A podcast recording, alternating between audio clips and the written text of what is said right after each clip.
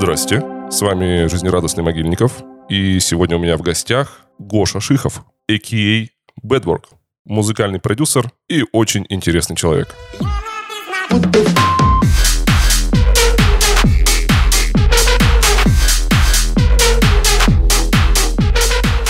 Всем здорово. Здорово, привет. Привет. В двух словах расскажи, чем ты занимаешься? Ну, по факту я занимаюсь почти всем.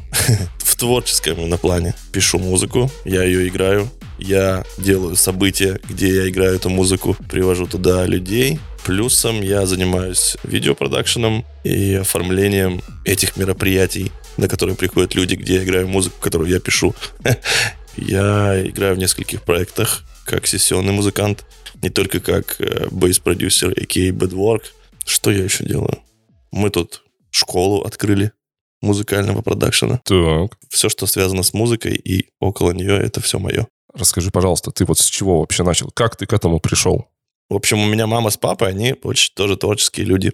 Мама педагог дошкольного образования, папа был подполковником полиции. Но он был журналистом, то есть, по факту, он работал в пресс-службе МВД. Сферы как бы не очень творческие, но они находили там творчество. Хотя, наверное, педагог дошкольного образования все равно творчество. Но тут, наверное, больше про терпение, про работу с маленькими детьми. А если у вас есть маленькие дети, вы знаете, что это сложно. А если у вас их очень много, то вам надо очень много сил. В общем, э, с детства у меня дома стояло фано. Я думал, я думал, что много у кого дома стояло вот это вот стандартное пианино Кама. И у мамы с папой музыкальное образование. А у меня есть старший брат, у которого тоже музыкальное образование. У меня музыкального образования нет. Я потому что младший, и вроде как меня хотели отвезти в школу, но я пришел в школу, э, музыкальную женщина, которая стала тогда, на тот момент, моим педагогом, начала показывать мне какие-то простые схемы нотной грамоты. А я очень любил э, дома нажимать на педальку. Педальку зажимаешь, получается такая нота тянется, как такой ревер. И я начал ее нажимать, она говорит, не нажимай педальку. Что я сюда пришел? Педальку нажимать? Вот смотри, до, ре, ми, ми, ре, до, до, ре, ми. Тогда нафиг мне этот до, ре, ми. Вот с педалькой круче. Короче, я на нее обиделся и э, сказал маме, что я больше не пойду туда. На этом э, мое музыкальное образование закончилось. Однако, Так. Э, я продолжил заниматься самообучением именно на этом фоно. Постепенно у меня появилась гитара. Там в 13 лет я начал слушать тяжелую музыку. Брат принес первую кассету Limp Bizkit. Брат до этого постоянно приносил там Speed Garage, какой-то Drum and Bass первый, там Fatboy Slim, Chemical Brothers, все я от него как бы узнал. По факту брат у меня тоже полицейский. То есть у него есть музыкальное образование, он подполковник полиции в Башне Смерти работает, но музыкой не занимается. А я как бы вот э, само, самообуч, самообученный, в общем, самореализованный в этой сфере, тяну с тех времен как бы все еще это непростое... Что непростое? Бремя. Бремя. Непростое бремя музыки. Слушай, ну, видимо, эта учительница действительно с гением педагогическим, если она вот запретила, смотри, и видишь, как все получилось. А не запретила бы нажимать на педальку? Фишка в том, что я потом встречался с проблемами, связанными с тем, что я не знаю нотную грамоту, не умею правильно понимать аккорды, и, и гармонии мне пришлось в течение вот этого времени до сих пор, до сих пор я обучаюсь этому. Если бы мне тогда это заложили, там, с сольфеджио, с всеми делами, я думаю, у меня все быстрее пошло, но... Короче, базы не было.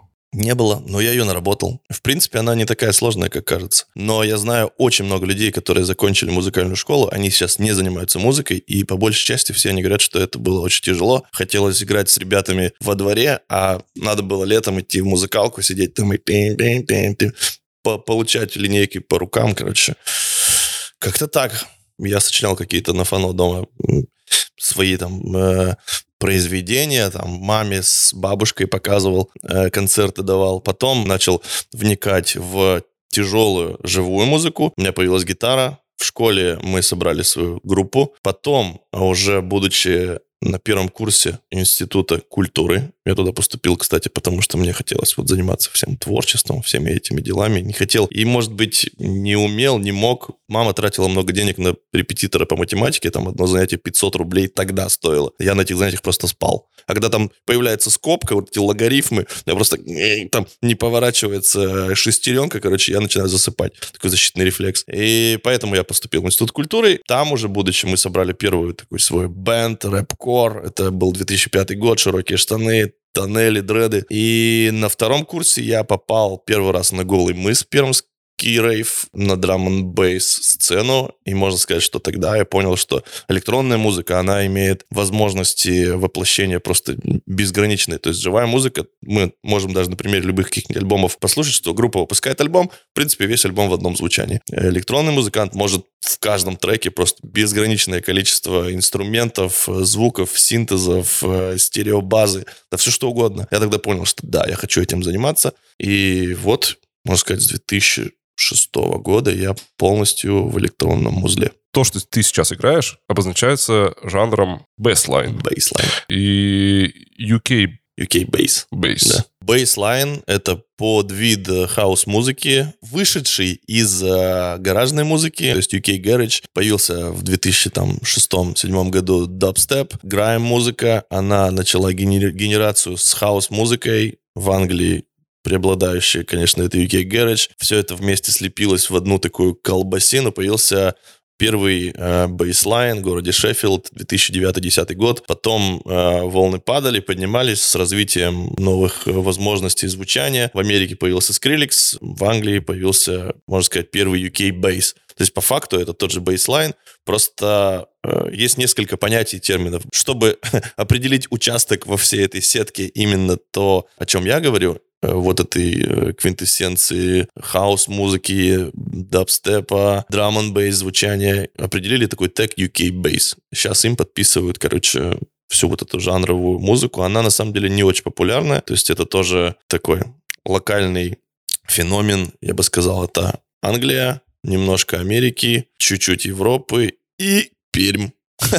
ну, то есть в России есть представители этого жанра, как бы, но дискотеки, которые собирают вечеринки в других городах, это, ну, 100, 200, там, 150 максимум человек. У нас типа 1000 человек, и люди поэтому из Англии, там, кто шарит за эту музыку, они такие типа, what the fuck, что за Урал? Мы не понимаем, что, как, как так? Можно сказать, что мы такой типа представители RU bass а. Если у них есть UK bass, у нас RU bass. Естественно, что есть какие-то каноны по звучанию, но это вот чисто наша фишка. Как я туда пришел? Н бейс, вот ты сказал про стили, которые тебе нравятся. Джангл, драм н бейс, это все саунд-системная музыка. То есть, по факту, speed garage, bassline, дабстеп, это все саунд-системная музыка, музыка, основанная на э, ритмических э, drums and basses. То есть эта музыка обусловлена техническими устройствами в свое время, да. которые появились. Ну, то есть drum and bass, джангл, это же все производное от драм-машинок. Ну, тут больше именно про саунд-системную историю, что типа регги.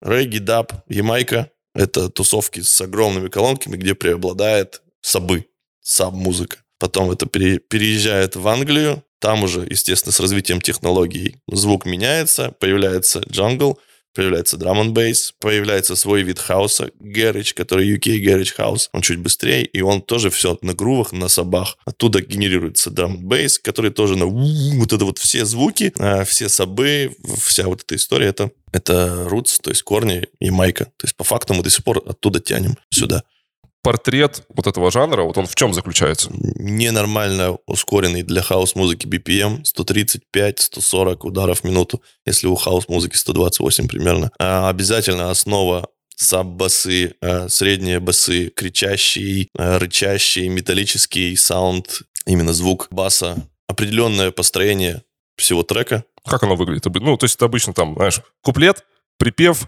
куплет, припев, бридж, припев. Ну, на самом деле почти такая история, только нужно понимать, что э, эта вся музыка, она для рейвов, для дискотек. То есть, по факту, когда треки продаются, то есть есть радиоверсии, есть extended версии. На радиоверсию не, не часто обращают внимание, потому что мало людей, которые ходят, просто слушают бейслайн. Ну, типа, даже я не слушаю бейслайн просто так. Мне нравится в него играть. Как, как в игру я пишу треки, это как прохожу какие-то уровни. 8 квадратов интруха, 8 квадратов первый дроп, 8 квадратов какой-то типа ямы или там еще один build-up. 8 квадратов второй дроп, 8 квадратов выход. То есть все, они вот такие...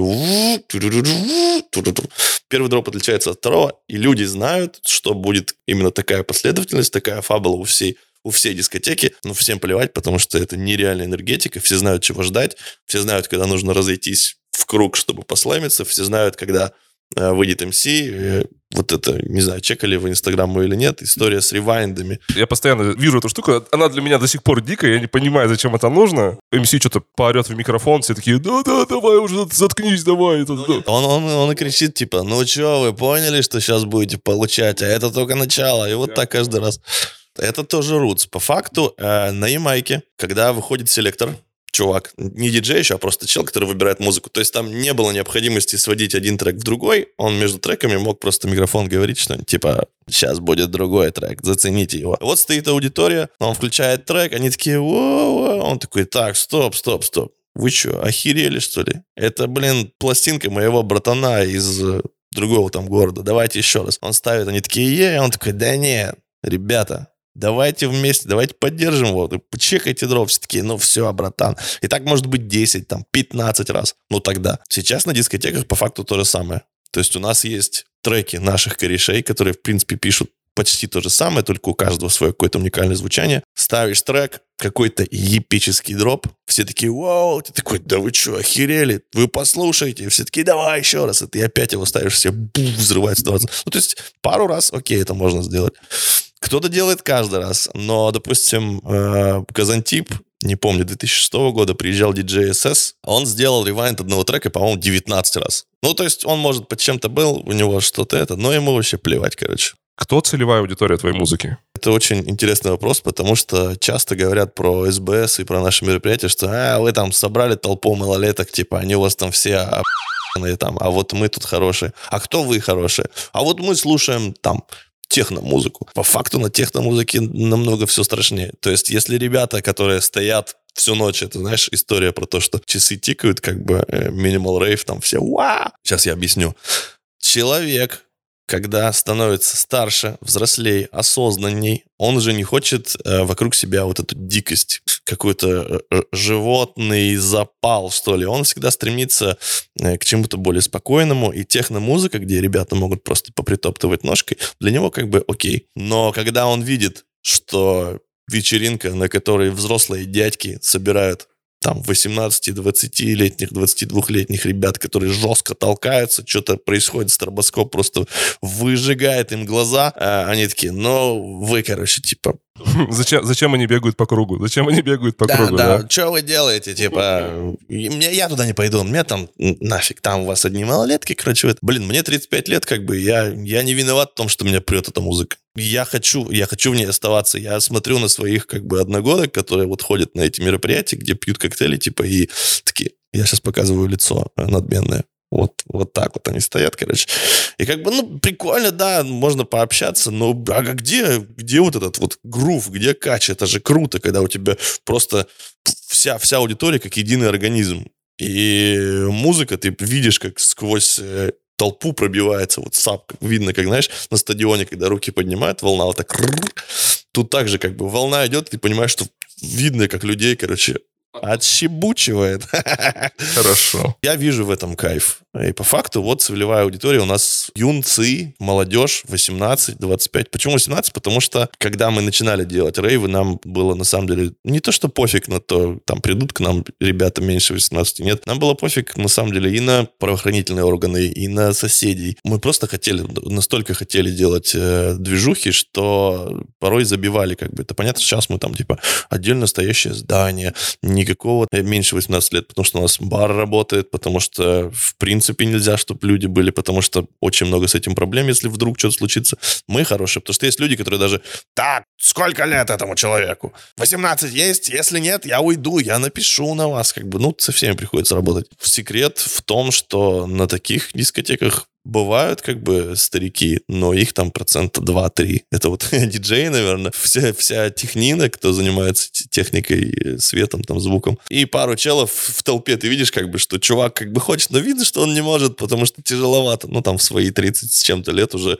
как бы и похмелье не те, и в принципе ты не можешь с ночи прыгать. Ну, или тот, кто ищет своего ребенка где-нибудь в толпе. Ну, на самом деле есть. У нас э, ребята ходят, они с родителями иногда бывают, приходят. И это нормально, типа, потому что там бывают такие отцы или мамки жгуны, что они такие «Вау!»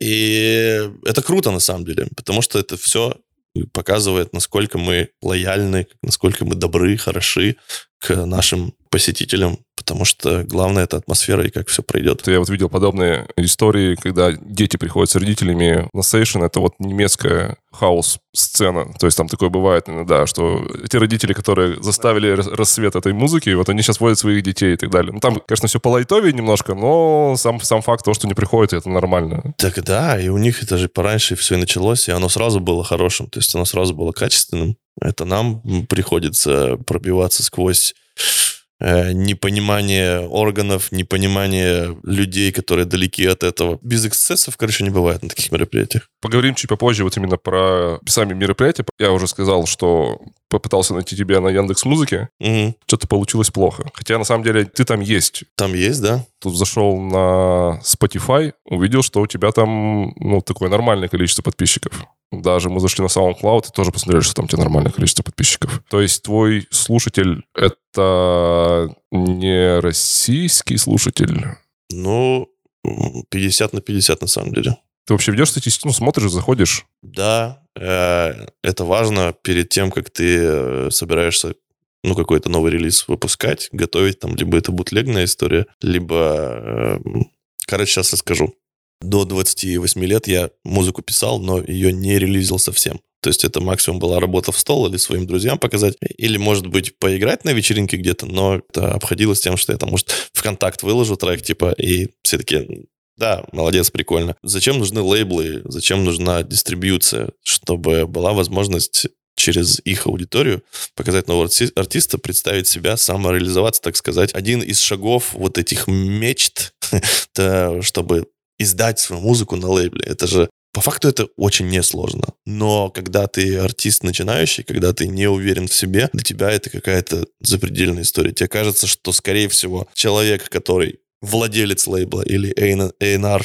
менеджер э, послушает твой трек, скажет, ну его нахер. И вот эти сомнения, они, не знаю, они у меня были очень долго, и мне никто меня, как сказать, не то что не, не, не подталкивал, никто не мог разрешить эту проблему, этот страх, как бы, убрать его, потому что мало кто вообще в этом шарил. Но понятно, что это было когда 7 лет, 8 назад, тогда еще очень что-то все слабо было с реализацией музыки электронной, именно тем более андеграундных каких-то сабжанров в России. Когда я отправил свой трек Просто взял, так, все, нахер. Отправил, короче, свой трек на 20 э, или 30 почт в одном письме указал. Я не знал, что так делать нельзя. Просто у меня собрал коллекцию адресов разных лейблов британских, угу. потому что музыка британская, там, в принципе, э, вся эта история двигается. Отправил, 18, наверное, не прочитала, там, а может, прочитала, не ответила. Пару лейблов написали сначала, научись, короче, отправлять, потом мы с тобой поговорим. Ну ладно, окей. И мне приходит ответ от э, Chip Batty Records Sheffield, э, доктор Криптик, владелец, очень лютый чел, которого я как бы фанател в то время, да и сейчас его очень уважаю. Он такой, чувак, это просто жесть, мы берем, ты крутой. Я такой... На лейбл, на дистрибуцию? Да, я такой, что? Как? Но мы сначала тебя возьмем в сборник, мы не можем тебе сразу дать, короче, отдельную эпишку, там, релиз или сингл, тем более сингл. Берем тебя на, на сборник. Я такой, вообще без проблем. Выходит сборник с крутыми чуваками, которых я играл, там очень долго слушал. И я, я такой, ёкарный бабай. Это был, ну, 2016, наверное, год. И я тогда понял, все, все можно. Начал писать музыку, начал ее отправлять. И когда выходит релиз на лейбле, слушатель именно вот база слушателей лейбла чекает, что за артист. Если это какой-то фрешмен новый, они сразу переходят, смотрят, что у него есть, какие треки еще, лайкают, общаются, подписываются. То есть по факту э, через лейблы уже база какая-то копится у тебя фолловеров. Дальше понятно, что соцсетки, начинаешь какое-то продвижение более-менее. Тогда вообще ничего было понятно, как делать, выкладывать. По-моему, тогда в Инстаграм даже видео нельзя было загружать. Ну, или только-только это началось, короче. Подожди, а то есть, э, а почему тебе просто нельзя было выложить музыку на SoundCloud или куда-то еще? Она бы просто бы там лежала, и не да, было бы такого... просто ты выложил, как бы, а кто, как ты туда позовешь всех? Как позовешь именно тех людей, которые именно эту музыку слушают? Неважно, пишешь ты там теги или предлагаешь кому-то послушать, все равно есть база живых людей, которая как бы жаждет этого, но очень сложно к ним подцепиться. Если ты будешь заниматься спамом, то ну, тебя, скорее всего. Э, да я и даже им не, не стал бы заниматься, потому что по факту неуверенность в себе от того, что ты чувствуешь, что тебя могут не признать, она останавливает. То есть есть чуваки с синдромом, чувак-то, который я тебя уничтожу, переиграю, как его. Как же его? Не подлец. Панасенков. Панасенков, да. У него какой-то синдром, я недавно смотрел, не помню, где-то на ютубе, что есть синдром самозванца, а есть в другую сторону синдром супер шарящего чела, хотя по факту он, может, ни хера не знает. И вот таких чуваков тоже не любят. А такие есть, как бы, которые не понимают, что они написали херню, но они лезут везде. Ну, ты говоришь, форсят, послушай, форсят, послушай, форсят. послушай. По факту все правильно. Но когда ты говоришь чуваку, чувак, это шляпа. Сначала, типа, ты, ну, сам пойми, что у тебя, ну, вот есть референс, который тебе нравится музыка, и послушай свою музыку. Если ты не видишь, что они не похожи даже примерно, даже хотя бы по громкости, ты- зачем ты заставляешь всех людей слушать? Они обижаются, начинают, ты пошел в сраку, так ты вообще козел, а, ЧСВшник. Короче, э, лейблы. Это первая история. Мероприятия. Это вторая история, когда можно уже свои тюны играть на какую-то аудиторию, которая к тебе приходит. Если в этом треке есть какой-то запоминающаяся какая-то фишка или какой-то сэмпл, или это может быть бутлег, когда, ну, знаешь, незаконный ремикс, типа, э, когда ты просто взял, переделал сам чей-то трек, люди его запомнили, они поснимали сторис, они куда-то выложили видос, что за трек, что за трек, все, так чик-чик-чик, раскинулось, ID, ID, ID, тоже база в принципе. Понятно, есть э, таргет, продвижение. Сейчас нету уже ничего, но раньше можно было в Инстаграме, да где нормально себя толкать, и мы этим занимались. В конце концов, мы решили организовать свой лейбл, потому что музыку, которую мы пишем, зачем нам ее кому-то отдавать? Прикольно, конечно, если он выйдет на английском лейбле, но по факту это ничего не значит, потому что э, в этой музыке, именно в этом жанре, трек, если не супер там какой-то мега эпический, то он живет 2-3 недели. Вот он появился, его послушали, поиграли, и все. Потом выходит новый, новый, там поток вот такой как бы бесконечный. Когда ты это осознаешь, ты такой, «Пф, ну ладно, я с этим смирюсь. Значит, у меня есть возможность, есть э, необходимость писать все новое, новое, новое. И вот такой конвейер UK бейса, дабстепа, драм бейса, он просто не останавливается и не остановится, наверное, никогда. Будет меняться какое-то жанровое предпочтение, будет нравиться какой-то там бельгийский джампап, может быть, потом людям будет нравиться э, нейрофанк, но оно вот будет подниматься волны, меняться как бы, и если ты не будешь следовать этим волнам, например, то ты не будешь оставаться на верхушке по факту. А можешь как бы всех послать, писать свою музыку, но у тебя тогда заметно прослушивания упадут, и вообще к тебе интерес потеряется. То есть, смотри, ты говоришь, что без лейбла, когда у тебя ну, нет какой-то фан-базы и так далее, не получится истории, что кто-то услышал трек, разнес его по соцсетям или, не знаю, или сошли с ума алгоритмы, например, какой-то площадки и стали тебя продвигать. То есть это невозможно, да? Возможно, это тогда было э, сложно, то есть без лейбла сделать сейчас. Ты можешь снять какой-нибудь видос с оригинальной своей дорожкой, он, если разлетится, люди узнают, что это такое, они на тебя будут подписываться. Это можно историю без лейблов сделать, в принципе. То есть нужен вирус. Но если ты как бы не занимаешься продвижением, но пишешь хорошую музыку, не занимаешься вот таким продвижением, а как ТикТок там или Reels тема, в принципе, если менеджер, который шарит за, за музыку, которую издает, поймет, что у тебя хороший материал, качественный трек стрельнет, он его у себя релизит, и по факту тебе делать ничего не надо. Ну, естественно, надо все делать. Это сейчас, сейчас нельзя не, не делать э, и тиктоки, и рилсы, и э, все эти темы с продвижением. Это обязательно надо все снимать, обязательно светить лицом, потому что слишком много вокруг ребят, которые могут пересветить своим лицом, чтобы ты забылся. Но это как бы реалии, типа, все ускоряется. Тема вот с ТикТоком, когда он появился, минутные ролики стали 30-секундные, 30-секундные стали 15-секундные. Короче, все очень ускоряется, очень можно быстро потеряться. Я себе придумал классную фишку. Каждый год 1 июня я выпускаю альбом бутлегов, который называется Pool and Beer. Э, Типа бассейн и пиво. Я беру за основу какие-то старые ностальгические треки, а помнишь, был трек этот, эм, где четыре африканца гроб Ну, несут? да, да, да. как он назывался, астрономия. За год до этого, и первый выпуск вот этого Полнбира был, там был этот трек. Все треки называются типа со словом бир. Типа астрономия я назвал в бирномия. Там типа, ну, э, чекните, если интересно. Вот этот вот эффект работы на человеческую какую-то ностальгическую историю, когда он слышит трек из детства или трек у там ребят из автобуса с телефонов, вот это вот прям вот такая музыка, которая всех бесила, она на самом деле сейчас будет работать очень офигенно. Вот типа я на этот упор сделал, у меня есть дроп оригинальный этого трека, до этого я делаю э, хвост вступления, То есть, получается мой хвост вступления, оригинальный дроп трека, допустим, 4-8 квадратов, потом я делаю свой дроп с элементами этого же, все в одном треке, потом опять дроп оригинала, и опять свой дроп. И на дискотеке это работает просто как какая-то, я не знаю, как бомба сумасшедшая. То есть понятно, играют какие-то бангеры, все жестко раскирачиваются, но вот в один момент вылетает штука из 2001 года. Даже если это 18-летние дети, они там были очень маленькие, но они сто пудов слышали это куда-то на подсознание у них записалось. И они просто «О, что это? Где? Почему у меня мурашки?» И потом ты опять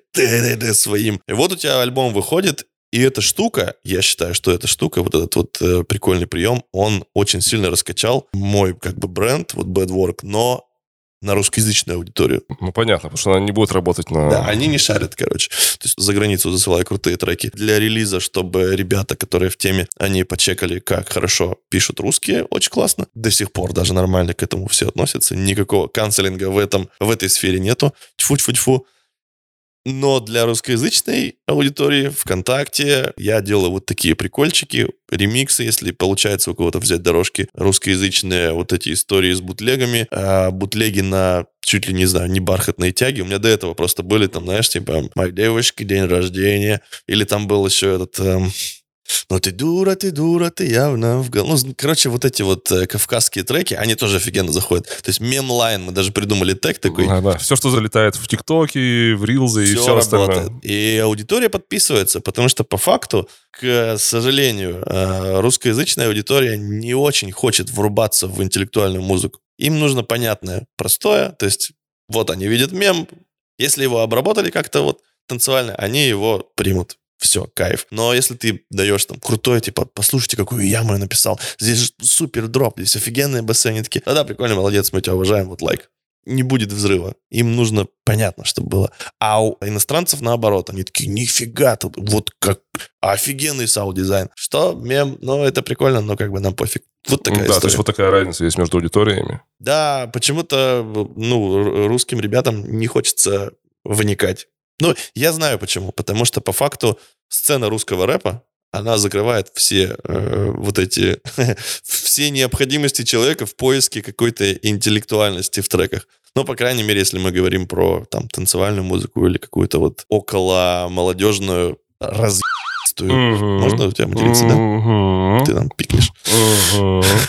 Вот. И по факту самый простой пример для того, чтобы начать качать, берешь русского рэпера, делаешь на него ремиксы официальные или бутлеги, набираешь себе всю ту аудиторию, куча фолловеров, э, они живые, туда можешь подпихивать уже свою какую-то интересную музыку. Вопрос про авторские права и бутлеги. Э, бутлеги невозможно загрузить на площадке, но есть Телеграм, есть Инст, есть ВКонтакте, там это все работает. Но Яндекс Музыка и прочие темы нет непосредственно вот именно твое творчество. Я вот просто посмотрел, что у тебя есть и оригинальные произведения, угу. так и ремиксы. Угу. Какое у тебя соотношение вообще супер оригинального материала и ремиксов? И можно ли вообще построить карьеру чисто на ремиксах? И нормально ли это? Да, есть э, куча артистов, диджеев и продюсеров, диджей-продюсер, которые занимаются только мешапами или только каверами какими-то и ремиксами. По факту их очень много, но это больше тема клубная, клубно-барно-клубная, знаешь, когда нужно по барам слепить с... Э, То, что будет качать 100%, скорее да, всего. Да, да, Поп-музыка, поп, популярная музыка. У меня нет такого, что я там прям как-то чекаю, что сегодня нужно издать оригинальный трек, а завтра будет лек. Нет, это тоже происходит ситуативно. По факту понятно, что вот 1 июня у меня будет альбом, я его начинаю где-то в начале зимы раскачивать. То есть в, в миксы куда-то на дискотеках, где-то в, в подкасты пропихивать парочку, там, два трека, можно снипеты кидать уже заранее, то есть отрезки какие-то в канал, там, чтобы подогревать это ожидание дропа. Но нет, это, это вот, я говорю, это так просто ситуативно. И на самом деле это очень клево. Когда... Круто, когда у тебя есть, конечно, план, что сегодня мне нужно э, в этом месяце выпустить и пишку, в следующем две пишки. Тогда у тебя ну, как бы четкость есть, структурность, но это не про меня. У меня может там, не знаю, канал молчать две недели, а потом я буду просто туда сливать все. И самое главное, что народ не отписывается. Тут такая тема, что именно я, вот про себя скажу, что если бы я только занимался музыкой, зарабатывал ей, то я бы, конечно, просто всегда бы был на слуху, обязательно. Я бы старался бесконечно. У меня есть история, что может меня завалить работой по видео, там, по каким-то, по монтажу, а мне просто не хватает времени что-то дописать. Но в этом ничего страшного нет, в том плане, что я, наверное, сейчас могу накаркать, тьфу-тьфу-тьфу, у меня есть база, есть аудитория, которую я честным трудом наколотил, и, в принципе, можно это развивать, но встает второй такой тотальный вопрос, ответ второй, как сказать, тема про то, что эта музыка в России все еще считается андеграундной, и она не зарабатывает весомых денег и, скорее всего, не сможет еще долгое время смасштабироваться. То есть э, у нас есть свой лейбл, лейбл, у нас есть свои мероприятия, у нас есть еще один канал, именно Sight By Sight, но это не история про то, что мы как бы прямо зарабатываем много денег на этом. То можно сказать, что 80%, 70%, наверное, даже, это альтруизм, идея, давайте толкаться. Просто, к сожалению, вот мы в России выбрали себе такую тему именно этой музыки, и мы ее хорошо расшатали уже, сделали ее как бы слушабельной для определенного количества лиц. Но это не, не тема про русский рэп, не тема про техно, не тема про транс-музыку. То есть если там сотни тысяч подписчиков и, и слушателей, у нас 10-15. Ну, такая тема. Вот ты говоришь, что у тебя есть другая работа. То есть ты не full-time про... Про музыку нет. Меня на самом деле это все даже в никнейме. Вот этот bad work, типа, это же, типа, э, плохая работа. Там даже надпись плохо написана. Б, 2А, нет буквы О. А, смысл какой? В том, что э, я постоянно занимаюсь какой-то, короче, плохой работой, не той, которой бы хотел заниматься. Это я сам себя, можно сказать, так выстебал. Bad work не про то, что треки мои хреново сделаны, а про то, что работа, которая вокруг нас, которая... Работа не дает тебе возможности типа дышать полной грудью именно вот в, в этом, в жанре, можно именно в бейслайне, в бейсе. У меня есть куча занятостей. Именно, допустим, если даже это музыка, то, скорее всего, в других проектах я сессионный музыкант. Я это нигде не позиционирую. Втолкаю вперед именно тот проект, который заранее, скорее всего, будет не то что неуспешным, он не сможет сыскать вот этой славы мировой. Поэтому тут самостеп такой. Это напоминание самому себе, что тот путь, который ты выбрал, он правильный. Он честный. Он честный. Да, он честный, он про твою душу, но он не может нормально жить в этом мире. Давай поговорим про это, это очень интересно. Давай. Ты сказал, что ты наколотил какую-то аудиторию. Как ты думаешь, какое это количество людей? Ну, мне кажется, тысяч десять точно есть живых. Тех, кто не подписан, тех, кто может больше. У тебя на Spotify, по-моему, около 40 тысяч. Там я бы не сказал, что прямо те челы, которые чекают меня постоянно, бесконечно. Это, ну, знаешь, когда ты чекаешь, э, листаешь ленту Инстаграма, тебе нравится какой-то чел со своими рилсами, подписаться, чтобы его не упустить, и дальше листаешь. Вот, мне кажется, там процентов То есть 80 таких. такая аудитория не дает возможности тебе жить только на музыке. Нет, потому что Spotify очень мало приносит денег. Самые, самые большие деньги приносит Сберзвук. как бы это тупо не было. Сберзвук, у них, по-моему, за прослушивание 60 копеек. Или 6 копеек вообще. Spotify там что-то 2 копейки или что-то такое. Ну, короче, ты должен быть миллионником, чтобы нормально зарабатывать с музыки.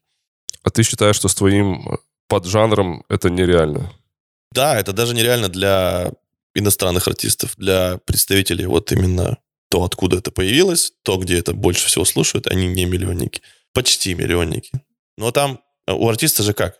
Ты не только прослушиванием зарабатываешь. В первую очередь это концерты, вечеринки.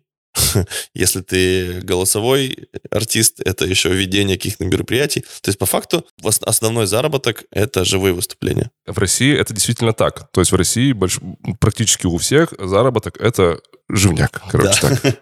А у, у британцев, например, в этой музыке, у них же не только по выходным все тусуются. У них нормальная тема, там, 15-тысячный рейв во вторник, там, не знаю, 40-тысячный рейв в среду. То есть это молодежь там, как бы, ну вот, которая к ним ходит, тоже на эту музыку, в основном молодежь, им вообще плевать. Типа, это там в основном студенты, как бы, бывают уже ребята повзрослее, но ничего страшного, Англия так живет. У нас эта тема только про выходные, как бы. Поэтому, когда смотришь лайнап, не лайнап даже, а какие-то тур, туровые даты у каких-нибудь крутых артистов. Каждый день, некоторый день по два мероприятия, может быть, днем и ночью. Вот он катается и смело может себе с одного тура там позволить дом купить, я не знаю, квартиру, что у них там есть в Англии. У нас посложнее все с этим. Поэтому, да, я себе заранее такую не то что установку дал, а как бы подшутил над собой и редко раскрываю эту тему. То, что музыка, которой я занимаюсь, она мне нравится, я хочу, чтобы это росло, вырастало, двигалось вперед, но, скорее всего, я не смогу на одной сцене с Моргенштерном там каким-нибудь, или кто там сейчас крутой рэпер, выступать. Я могу у рэпера быть какого-то крутого диджеем, но никогда не буду вместо него. Потому что к сожалению, это реалии российские. Но мне на самом деле не то, что плевать. То, что я сейчас уже имею, это охеренно. Я вот всем советую хоть раз сходить к нам на мероприятие, почувствовать это вживую, потому что на фотографиях, на видосах это может даже прикольно выглядеть. Когда ты это видишь своими глазами, это совсем другое. То есть картинка 60к, фотография там Full HD. Слушай, ну это какой-то опять такой инцидент одного человека, человека-оркестра. То есть вот смотри, получается, ты и пишешь музыку, понимаешь в продвижении, шаришь за контент, и, насколько я понимаю, ты сейчас еще берешь на себе на лейбл артистов. Ну, у нас, у нас большая как бы база, там ребята есть, которые занимаются. Ты им помогаешь своими разносторонними компетенциями двигаться, правильно да. понимаю? Может ли это приносить доход в будущем? Если вектор поменяется, в первую очередь, э, в русскоязычный сегмент, то есть треков с э, какими-то а, акапеллами, вокальными партиями русскими будет 80% на 20%. Если мы начнем чуть смягчать музыку, делать ее не такой агрессивной, танцевальной, без проблем. Возьмем даже фактор вот этих дети рейв или заправка. Видели в ТикТоке ребята, которые тоже у них около бейс, но он максимально такой э, плоский, максимально понятный нашему слушателю. Если мы возьмем вектор такой, вообще все реально. И мероприятия будут собирать не тысячу человек, а уже три тысячи человек. Появятся спонсоры, которые будут к нам, ну, сами приходить. Другое дело, что вот это ощущение неправды, что ли, то есть не, не трушности, оно не дает... Э, короче, ты не хочешь это делать. Просто. Можно, но нет. Если мы расстроимся в, в этой тусовке, в этом звуке и такие типа, все, пацаны, хватит уже эти пилы писать, давайте, вот вам орган-бас. Тогда может быть ставил жене ваш трек «Папа Рейв», потому что мне он реально самому нравится. И у тебя там первая половина, когда там идет э, драм н линия стандартная, она очень мелодичная, прикольная. Я жена такая, о, классно. А потом начинается дроп, и там вот эта пила. Так, так, так, так, так, стоп, стоп, стоп. Алиса, выключаем. Вот, и я просто в этот момент понимаю, что действительно, что вы, вы можете стать популярней, если вы станете чуть помягче. Если выключите пилу. Ну, типа того, да. Остановите пилу. Согласен. Но по всем канонам именно жанра, именно канонам этой музыки, я не буду максимально получать удовольствие от трека, если в нем не будет вот этого настоящего вот этого вот звука, пускай окей, пилы, но она, она, она, она завершает полностью картину эту. То есть можно ли сказать так, что если когда-нибудь на вашем продакшне исчезнут пилы, то вы стали быть более коммерческими? Коммерческими неправильное слово, потому что это все коммерческая история. Попсовыми тоже нельзя сказать, потому что по факту мы все хотим популярности и толкаем эту музыку, как бы мы не говорим про то, что мы underground, мы сидим в подвале. Не, нет. Короче, пропадает трушность, пропадает все. А аудитория тебя поймет, думаешь, в этот момент? Я думаю, да, по факту есть э, такой отстойный феномен, что 90% аудитории, которая слушает твою музыку, не понимает, какие ты там эффекты добавил, что ты там накачал, какой бас. Им нужна эмоция. Вот они слышат посыл, видят его, если ты его раскрыл. Все, они будут его слушать. У них как бы картинка запомнилась. А какие там были ударные, какие там, блин, басы ты использовал? Твой звук, не твой звук. Они слышат твой трек, what the fuck, видят эмоцию, понимают ее, все, они это как бы, ну, как говорится... А те люди, которые у тебя на лейбле, они разделяют вот этот подход? А ребята в организации, которые у нас, у всех есть, как бы, ну, можно сказать, проблема в этом, что, типа, мы, много, много денег, вот, мероприятие, допустим, проходит, мы зарабатываем какое-то количество денег. Нам часто говорят, типа, что еще вы не ездите на Q7 там и т.д. и т.п. Потому что лейбл, он очень много кушает. Посевы, таргеты, реклама, обложки, моушены, это все как бы стоит денег. И боль наша в том, что мы много денег на это сливаем, а взамен ну, редко выходим в ноль. Именно с прослушиваний нам падают какие-то деньги, мы закрываем вот эти бабки, которые вкладываем. Хотелось бы получать плюс, но это вот такая тема. Если мы будем четко ориентироваться, вектор у нас будет на попсу, так сказать, коммерцию, как у нас это принято называть, я думаю, мы сможем зарабатывать. Расскажи, какая у вас структура у лейбла? Если честно, как лейбл полностью работает, я не знаю. Ну, то есть, смотри, с чего все началось. А, мы э, издавали музыку в просто своих соцсетях. Делились с друзьями.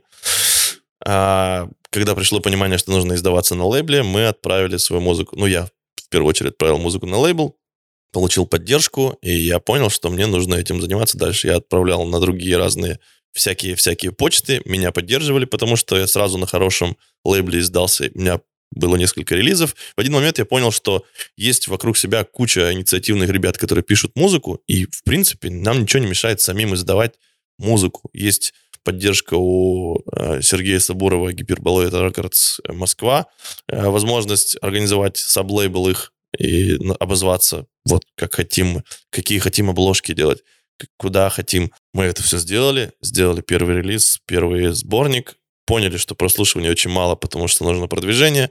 В этом мы ничего не шарили. По факту мы начали организовывать мероприятия, делать какие-то релизы. Они не приносили много прослушиваний, никакого такого там вау-эффекта не создавалось. Просто есть, есть, все, релиз есть. Тогда уже, тогда уже это превратилось в какую-то микрорутину. Я понял, что мне нужны ребята, тоже заинтересованные. Если вокруг меня их нет, то они есть где-то в интернете. А, и сначала я познакомился с другом, с Родионом. Он делал, можно сказать, похожее мероприятие в Перми именно по жанровой, но у них очень много было упора на дабстеп. Пацану 18 лет только исполнилось.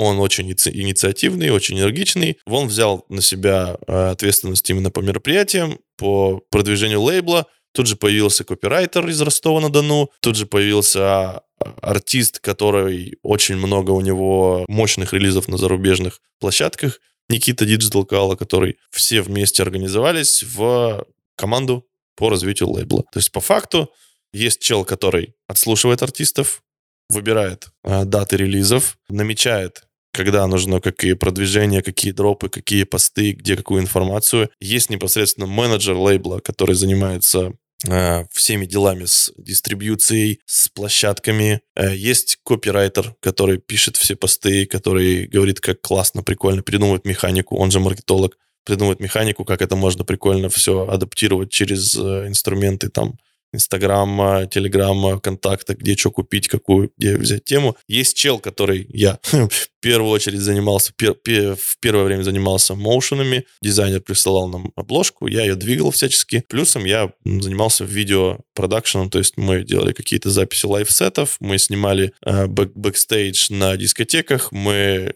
делали какие-то интересные клипы для релизов. Сейчас уже это все поменялось как бы нормально так, то есть остался человек, который занимается артистами, остался менеджер, который занимается непосредственно всей документацией, всей вот этой историей с э, руководящими чуваками, а, отпал у нас маркетолог. Короче, это так-то сложно.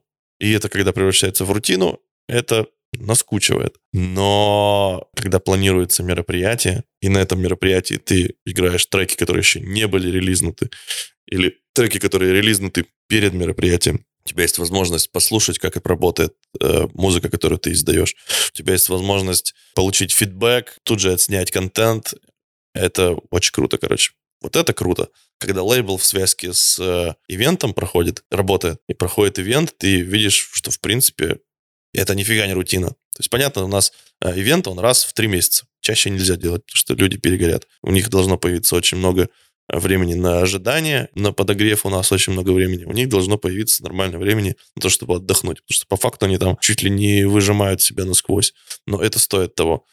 И пока вот идет время подготовки к ивенту, ты занимаешься лейблом, ребята занимаются лейблом, чекаешь, собираешь базу, потом ее дропаешь на вечеринке, потом получаешь фидбэк, и вот так постепенно от одного к другому. Вот такое устройство лейбла и ивента в связке. Но это все с офлайн мероприятий. Вся прибыль практически. Э, с офлайн мероприятий мы кладем в бюджет для работы с всеми вот этими инструментами. И раз в квартал он приносит, заносит денег, чтобы себя окупить. Так и получается, что вечеринка раз в три месяца, деньги с ивента закинули в лейбл, в бюджет, он их потратил, через там два квартала, получается, он их отбил. Ну, короче, это тоже, это тоже не про бизнес, это про самозанятость. Но это про бизнес, который не очень-то и зарабатывает. Ну, типа, сам себя просто кормит. Зато молодые ребята могут получить шанс да, на это круто, это круто, но в какой-то момент э, начинается кризис у ребят, которые этим занимаются. Все равно какие-то начинаются. Где-то что-то недопоняли, кто-то там где-то кто-то какой-то задепрессовал слегка, у кого-то ипотека появилась с ребенком маленьким. У тебя? Да. И, естественно, бывают склоки, бывают э, какие-то ругань. Это вообще все адекватно. Но ни в коем случае не, не конец, не финал, расходимся, пошли все в задницу. А какой ты видишь вообще выход из вот из такого колеса вот этого бесконечного? Есть сверхзадача. Есть сверхзадача, она называется фестиваль. Если мы посмотрим вообще какие-то организации, занимающиеся ивентами или вот этой всей истории, у них тоже есть сверхзадача.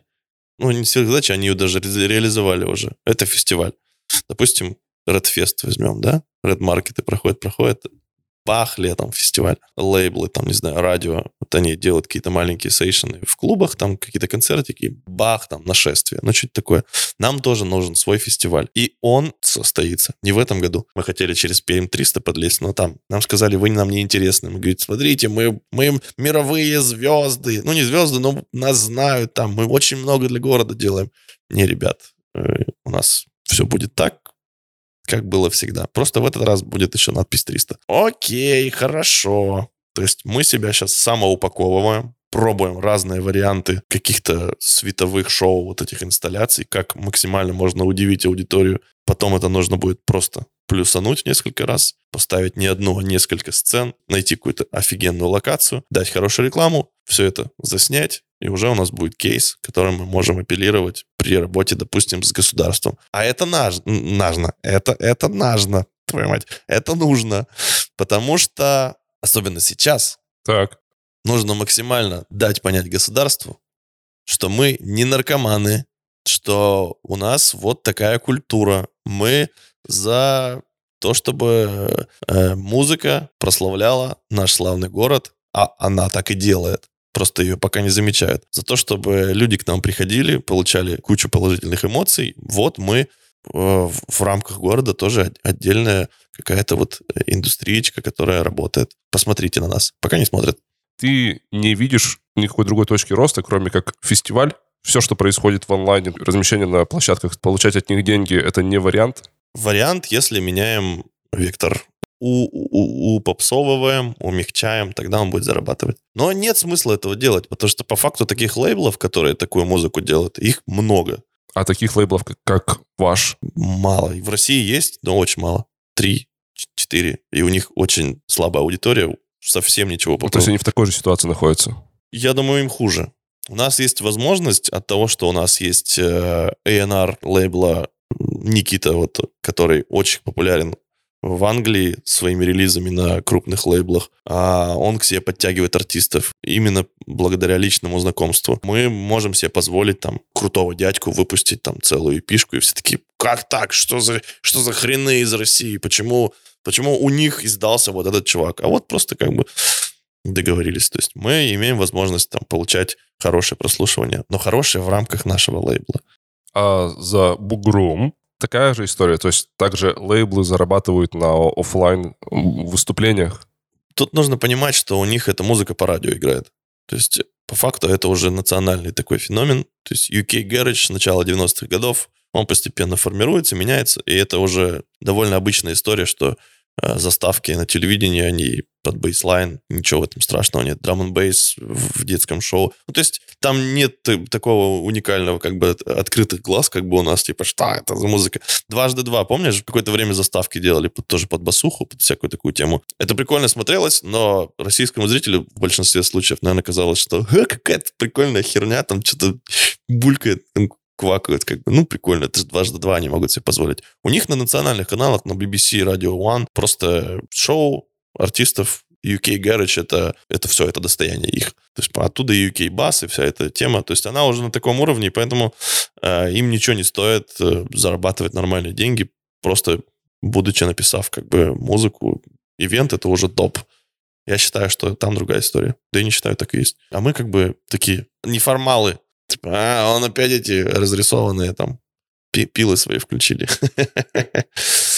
Тогда уж прям поговорим про ваши мероприятия офлайн. Это, это отдельный бренд или это просто название вечеринок, дискотек, танчиков?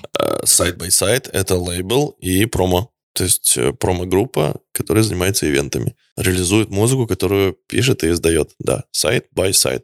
Причем сначала название было «Мова». Да, да, да. Да, э, но это помнишь, я в начале разговора рассказывал, что нам было плевать на органы власти, на людей, которые нас послушают. Нам просто хотелось играть музыку. Похер где и как. Похер какой бар, похер. У меня первое время вообще на входе стоял чел, который деньги себе там часть э, воровал. Мне на самом деле, я как будто даже это знал, мне было вообще похер. Мне хотелось просто громко играть свое музло, чтобы люди, которые к нам приходят, они тащились, мы вместе были. Вот, вот эта вот ночь, мне хотелось ее, чтобы все просто, как сказать, в, вербально тра друг друга. Вербально? Ну, или невербально, всякое бывает. Да, вот. Сейчас мы имеем хорошее промо, которое собирает тысячу человек в Перми на подобного жанра музыкального мероприятиях наших. Это по факту нонсенс, потому что ни одна промо-группа в Перми не собирает столько людей. Рэп-концерт, окей, но это можно понять. Это, во-первых, концерт, во-вторых, там, скорее всего, очень молодые люди. В-третьих, артист, который имеет базу в несколько миллионов как бы слушателей. А тут мы. Ваша аудитория два с половиной месяца копит силы, слушает ваши анонсы, которые вы закидываете в своих соцсетях и каналах. Потом последние две недели терпеливо подбирает штанцы, в которых пойти, да, на, да. на вечеринку. И потом, короче, в день X вы все собираетесь где-то. Где-то. Куда, куда поместится тысяча человек? Куда поместится тысяча человек. И на протяжении скольких часов? С 11 до 5 утра. Ну, относительно недолго, но эффективно. 6 часов, да. Выплескиваете энергию. Угу. Кардио. Алкокардио. Алкокардио. 18 плюс? Обязательно. Потому что алка. Потому что алка, потому что если придут дяди, как говорится, получат все. Обладая там вот такой наработанной базой, вам просто экономически невыгодно пускать этих людей ну, младше 18 лет Конечно. в вечеринки. Да, э, во-первых, авторитет, во-вторых, проблемы с законом, в-третьих, э, люди до 18, хотя и 18, они без башки, и если, не дай бог, что-то случится с человеком, ну, там плохо станет ему или что, это x50, как бы что. Паблик «Мой город Пермь» в Перми на дискотеке Underground умерла 14-летняя девочка от передозировки водки. Вот он, смотрите, лицо себе разрисовал. И я там в наручниках. Не дай бог вообще.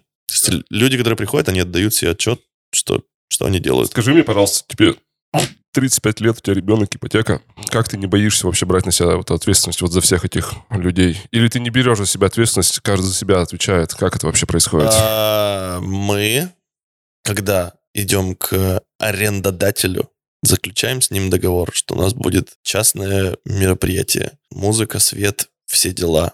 Кейтеринг. Люди, покупающие билет на наше мероприятие, читают и знакомятся сначала с офертой, где угу. подписано, написано, что все риски они берут на себя. Понятно, что тема с пожарной безопасностью и охраной там, не дай бог, тьфу-тьфу-тьфу, это все с нас. Но именно поэтому у нас все очень чисто. У нас э, есть обязательно выходы, входы, пространство, чтобы не было таких ситуаций. У нас очень офигительно э, доброе, сильное, все, все могущее, все можущее. Можущее? Всеобъемлющая. Всеобъемлющая крутая охрана, которая следит за этим всем. Не дай бог, что-то началось, не дай бог. Вообще все сразу четко. Чик-чик-чик. У нас есть специальные ребята с световыми палками, которые ходят во время вечеринки по залу. Если видят какой-то кипиш или что, они поднимают световой этот меч, бежит туда. Врач, охранник, все смотрят нормально, нет. Если какая-то ситуация нестандартная, выводят на улицу, разбираются. Либо человеку сразу отправляют, либо он успокоился, может, подвыпил там, держит его на улице, он продышался, он зашел. Если плохо человеку, приходит врач, Настоящий нормальный врач, не просто чел знакомый, который умеет что-то. Если что случилось, вызывается карета. На летних мероприятиях карета стоит уже. То есть, по факту, у нас все организовано нормально. Другое дело, что когда человеку говоришь, что будет ангар, бывший холодильник, где соберется тысяча человек, всю ночь колбасится с приезжими какими-то непонятными мужиками, а у Не, обыч- все, не все готовы, да? да, обычный ментально? человек скажет, че, че, дебилы, что ли? В этом, на самом деле, и кайф, что не надо никому что объяснять. Те, кто понимают, они понимают. Те, кто не понимает, они поймут. Вот скажи, сама аудитория, она, я думаю, что воспитана уже такими мероприятиями. Не самая агрессивная в мире туса. Мы пришли к тому, что у нас в черном списке 91 человек. И это очень э, крутой инструмент для того, чтобы почистить, короче. Когда убираешь вот вонючку какую-то, перестает пахнуть, короче. Но типа были ребята, которые специально приходили на дискотеку вот побычить. Были ребята, которые приходили на дискотеку распространять какую-то запрещенку. То есть понятно, что ты не залезешь там на входе никому в трусы там или куда, там, в носки всем не залезешь. Тысячи человек, представляешь, они все стоят на входе. Убираешь этих людей, все становится хорошо. Плюс была у нас такая памятка рейвера. Мы сейчас перестали почему-то делать, потому что отпала необходимость. Это такая э, буклетик такой, где написано, что нужно делать, что не нужно делать, что можно делать, что нельзя делать, как себя вести. Простые просто какие-то правила. Мы сейчас их прописываем в билете, потому что мы сейчас полностью перешли на таймпэд. Человек покупает на сайте, приходит, его сканирует QR-код. Никакой налички, никакой вот этой переводы. Нахер. Потому что очередь страшное дело. Слушай, все очень цивилизованно звучит. Человек не имеет возможности выйти с территории мероприятия во время мероприятия. Имеет, но снимает браслет. Делается для того, чтобы, а, он не пошел, не напился там чего, не съел там чего. А, Б, у нас на территории есть всегда курилка, туалеты, есть зона отдыха. Короче, все для людей. Скажи мне, пожалуйста, как у вас дела с правоохранительными органами? Хорошо. Если бы мы бы делали что-то плохое, реально, нас бы уже давно всех позакрывали. Я считаю так. Ну, я думаю, что если ты, даже расскажешь про свой цивилизованный подход, я думаю, что равно отношение к вам немножко, немножко по-другому будет. Может быть, они все это видят, потому что бывали, заходили какие-то мужики, не пьющие ничего, он там, ну, с пивом постоит у бара, в, в отстойной одежде. Я, ясен пень, что это не чей-то папа пришел. Приходят, смотрят, уходят, все. То есть, может быть, они как бы шарят, что у нас все тьфу-тьфу более-менее. И поэтому нет претензий. Слушай, мне кажется, что наоборот, они должны быть немножко здесь вам благодарны в том, что вы вот эту агрессию и чрезмерную энергию в нужное русло направляете. Скажи мне просто, чтобы э, декларируй, вот, э, чтобы вс- всем было понятно, а какое ваше отношение к запрещенным веществам? Строго отрицательное. Не, нельзя. Плохо. Э, во всех понятиях. Потому что мне 35 лет, я со скольки, вот с 18 лет на, на рейвах уже как бы живу. А, я видел всякие страшные вещи, и я видел, как мои знакомые превращаются в страшные вещи. Несмотря даже на то, что это незаконно и преследуется и наказуемо, даже тупо в человеческих как бы отношениях, факторах, как человек себя начинает вести, э, что с ним становится, и даже не про здоровье говорю, а вот тупо ну вот стрёмно, вот был у тебя кореш, короче, ты с ним встречаешься, ты видишь, что он под дерьмом, а он такой, «А, я уже две недели как не херачу. И я его даже не спрашивал, как бы. Ну, то есть, и это было вначале и у нас, как бы, в- когда вот нам было на все плевать, когда была мова. Был, была страшнейшая история. К нам приехал чел из Тулы. Со, со своим самоваром. Вообще с, с огромнейшим. Причем он приехал не на разовую вечеринку, а он приехал и такой, я хочу к вам.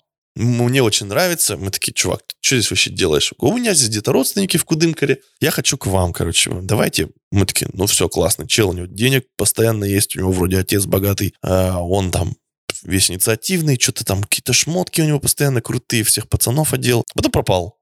И еще друг у нас пропал, который с нами помогал. Друг э, в тюрьме за распространение закладок. Ему выписывают 18 лет строгого, не строгого, а общего поселения. А этот пропадает, его находят в Москве. Оказывается, он сюда привез нормальную огромную партию дерьма. Нашел дискотеку, где это все можно раскидывать. Подсадил кучу пацанов, которые мне ничего не рассказывали, потому что я самый старший, они знали мое отношение про это. Они втихаря все делали. После этого появился Sight By Sight. Все закрылось, новые ребята, все чисто, все по правилам. Свой лейбл, никакого старого дерьма. То есть, ну, надо было получить грабли по морде, чтобы в итоге прийти к хорошему. Даже, даже в такой сфере, как рейв. Хотя все пропагандисты этой музыки на российской сцене, вот эти современные рэперы, они все говорят, что рейв — это обязательно наркотики, рейв — это обязательно какое-то угашивание. Угаситься можно просто в слэме. Как бы я сам люблю выпить. Можно даже более качественно, скорее всего, ты сможешь это сделать. Да, и, и не болеть с утра. Ну, смотря сколько выпил. Смотришь там московские рейвы там или какие-нибудь петербургские, где пацаны там несколько дней не спят. Для них вот это рейв. Для нас вот это рейв. Ну, мы, может, отличаемся. Скорее всего, отличаемся. По факту мы как бы... А, форма-то одна и та же. Громкая музыка, ночь, тысяча людей. Но там есть хреновое последствие. У нас тьфу-тьфу-тьфу хорошее все. Потом мы стараемся. Надо кому-то послушать из больших дядек дать вот это вот все, чтобы они уже наконец-то поняли, что вы там все не девианты, не... Мне кажется, им дико, в принципе, что вообще есть ночная жизнь, хотя, ну, ты сам представь, типа, депутат, постоянно к ним приходят эти жалобы, наверное, на всякие заведения. И че вы, куда вы там претесь ночью? Зачем вам это надо, блин? Вон, едь на рыбалку, там, не знаю, какие дискотеки, что, реф, кто, рейп, вейп. Чего не понимают, того боятся. Да. И у меня такое впечатление, что чем больше вы будете о себе говорить в позитивном ключе, вот мы с тобой э, разговариваем на, на такие достаточно серьезные темы простым языком, вот я надеюсь, что когда-нибудь это все дело услышат, такие думают, а, ну, ну и что, что у него там лицо в татуировках, условно говоря. Но, но даже это уже как будто все возможно, возможно, что-нибудь когда-нибудь как-то вас без особого контроля дадут вам какой-нибудь зеленый цвет. У меня одногруппник Института культуры, сейчас глава Ленинского района. Я говорю, Саша, дай, пожалуйста, мне завод Шпагина. Нельзя. А проходит же ведь ЕФест. Тут другая история. Тут да. другая история. Начиная от э, жанровой политики, заканчивая я понимаю, что просто бюджетные мероприятия, я видел просто, как делается битва диджеев в... Называется битва диджеев. Завод Шпагина. Я знаю ребят, которые выставляли там райдер. Что-то 40 миллионов сцена. Может, наврал, может, 20 миллионов. Окей, 20 миллионов. Шесть человек пришло. Ник... Афиша сделана, я не знаю, ногой. Э, никакой информации нигде. Информация только была от участников. Участники Никита Классин, там все пацаны как бы крутые, но даже они говорят, типа, хер знает, что это вообще было. То есть по факту есть ощущение, что нужно мероприятие, у нас есть столько-то денег, делайте. Дают человеку, который в этом вообще ничего не понимает, как бы, и он делает битву диджеев. Есть Миша Вайт, которому говорят, это мероприятие, Ефест, у тебя круто получается. У него круто получается, у него офигенное заведение, у него очень э, много ребят, друзей, которые реально приезжают туда крутые артисты, и шоу там эпическое, но после вот таких тем, как с битвой диджей, мне кажется, по ощущениям, что это просто как галочка делается. И я вовсе не обиделся, что нас там не зовут туда. Просто, ну, типа, государству похеру, куда деньги отправлять. Вот на городское мероприятие, как ты думаешь, сколько ты соберешь людей? Мне кажется, мало. Косарь нас точно придет наш, который будет вот у сцены стоять. Остальные просто зеваки будут. Хотя, если э, я заявлю какого-нибудь хорошего артиста, а у нас есть такой не, не с пилами, но более-менее знаменитый, допустим, какой-нибудь диджей, там, Рома Кашин, из тусовки АВГ питерской, который тусуется с э, всякими крутыми рэперами а-ля Гуф, там, Джимба и т.д. и т.п. Дадут денег мне на рекламу, я смогу засунуть афишу и моушен везде, где мне дадут. Так. Ну, две тысячи, может, соберем. Ну, а что делать? Ну, типа, если они не знают, если это не прокачано. Для первого раза окей. Но вдруг придет 2000, посмотрит, что это охренительно. В следующий раз придет уже 5. 10. А если это все с каким-нибудь, там, не знаю, тюнинг-фестом, чтобы там еще чуваки дрифтили, вот всех собрать, просто сделать вот такой фестиваль крутой. И скейтеров туда тоже рампы им поставить, дать нормальные призы, чтобы не для галочки, чтобы реально это под комьюнити пришло. Все организовались в огромный фестиваль. Это клево. А ваш формат музыки предполагает вот такие площадки? Ну, большие. Да. Если посмотришь, э, как делается это в, в странах, где это все родилось, у них есть такой бас-фест. Бас-фест, как, бы это тупо не звучало, это просто басовый фестиваль. 80, по-моему, или, или 60 тысяч человек. А может, я наврал, а может, 40 тысяч, а может, 20, не знаю. Ну, там но- такие цифры, что, в принципе, все равно. Там Да, то понятно. есть горизонта, когда не видно вот людей, Так. куча вот этих вот, огромная сцена, куча каких-то стоек, просто я не знаю, сколько там звука и где это происходит. Она идет с утра до утра. Все, то есть ночь, как бы фейерверки, вся, вся эта движуха. Просто это может быть. Понятно, что у нас, скорее всего, так не будет. Надеюсь, все, все будет. Задам тебе вопрос, который всем задаю на этом подкасте. Что ты до сих пор в Перми ты делаешь вообще? Наверное, много кто отвечал, да, блин, да, живешь дома, путешествуешь по миру, да? Было такое? Нет, мне здесь нравится, я люблю Пермь. Я, э, когда куда-то уезжаю, у- улетаю хотя бы на, на один день, во-первых, э, скучаю по семье, во-вторых, когда я возвращаюсь, у меня офигительное м, вот это вот чувство возвращения, как будто я, знаешь, еду когда на машине, я так смотрю вот на эти дома, когда подъезжаем там с аэропорта, э, типа, о, там пл- планету там построили, я смотрю, что-то, может, изменилось? Нет, не изменилось. Заезжаю здесь, а, все. Хотя у меня не было там день, два, три. То есть я люблю здесь быть, жить. И я уверен, что без меня там есть куча чуваков, которые, в принципе, такие же, как я. В Москве и в Петербурге. Но в Перми, в Перми я есть. Это мое место. Огонь. Спасибо тебе огромное за подкаст. Спасибо вам, что пригласили. Надеюсь, э, люди послушают это и скажут, да, все так и есть. Мы так и думали. Все ссылки в описании. Да, Хор- хорош- спасибо. Хорошего дня. Пока. Счастливо.